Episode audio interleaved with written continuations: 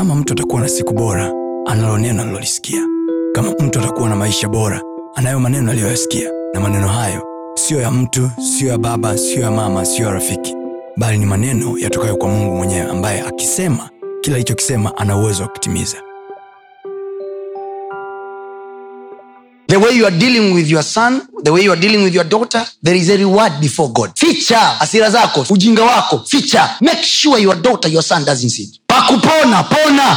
There are things you have to live for the sake of them. kuna aina ya watu you have to apart with them because of your child.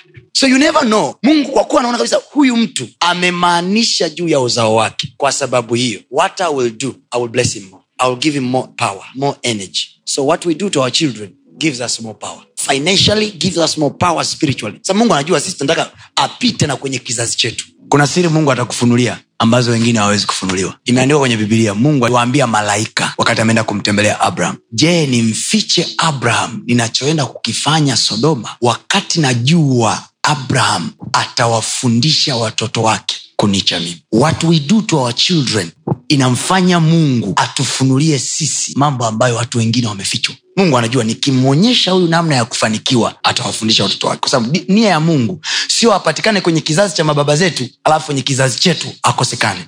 Mungu anatamani awe ni mungu wa kizazi hata kizazi so unapomlea mtoto wako katika maisha yanayofaa unapomsaidia mtoto wako kukaa katika hali ya kuhofia mungu unampa mungu advantage ya kuishika kesho. Kwa manake unageuka wewe kuwa lango la mungu kuiona kesho. Mungu hawezi kukwaza kizembe hawezi. Hawezi kwa anajua huyu amenipa mimi access ya kesho. Hivyo unafahamu wakati wa nuhu jamaa alijenga safina na alipojenga safina aliingia yeye na watoto wake. Maana yake nini god cares for the generation. What we do for our children matters a lot to him. You cannot give them too much money give them too much prayer.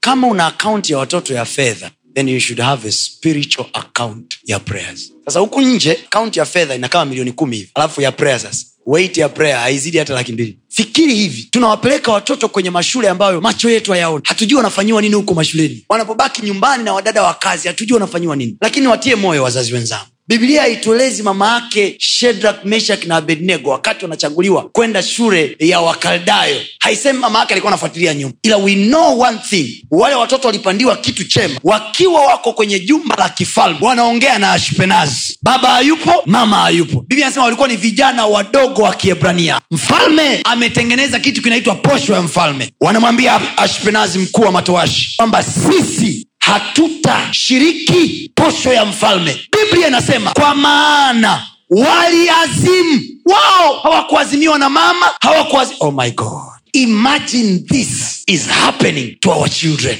Mbele ya kizazi kilichojaa ushoga na usagaji watoto wetu wanasema no! Wao hawajasikiwa mtoto wa bunduki haujawapigia simu mwanangu. Mm, mm, mm, mm. elimu zinaingia za kila namna kwenye uso wa nchi jamii iko corrupted.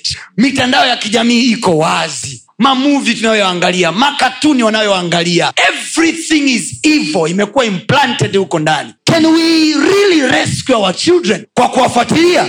No. Biblia anasema bwana asipoulinda mji aulindaye anafanya kazi bure. So we must be serious enough to take care of what we carry. Mama yako anaweza kulaumiwa kuhusu wewe lakini ulichokileta duniani uliamua ulikaa nacho miezi tisa. You decided. Kitazaliwa. It was just a seed. Ilikaa ndani ya tumbo lako. You permitted. Kikatoka kwenye uso wa nchi. What will happen to that? It will be counted on you. Usiache kufuatilia masomo yetu mengine kupitia mitandao yetu mbalimbali ya kijamii ambayo yote inatumia jina la pasta tony kapola. Youtube facebook pamoja na instagram. Namba ni 762153539 barikiwe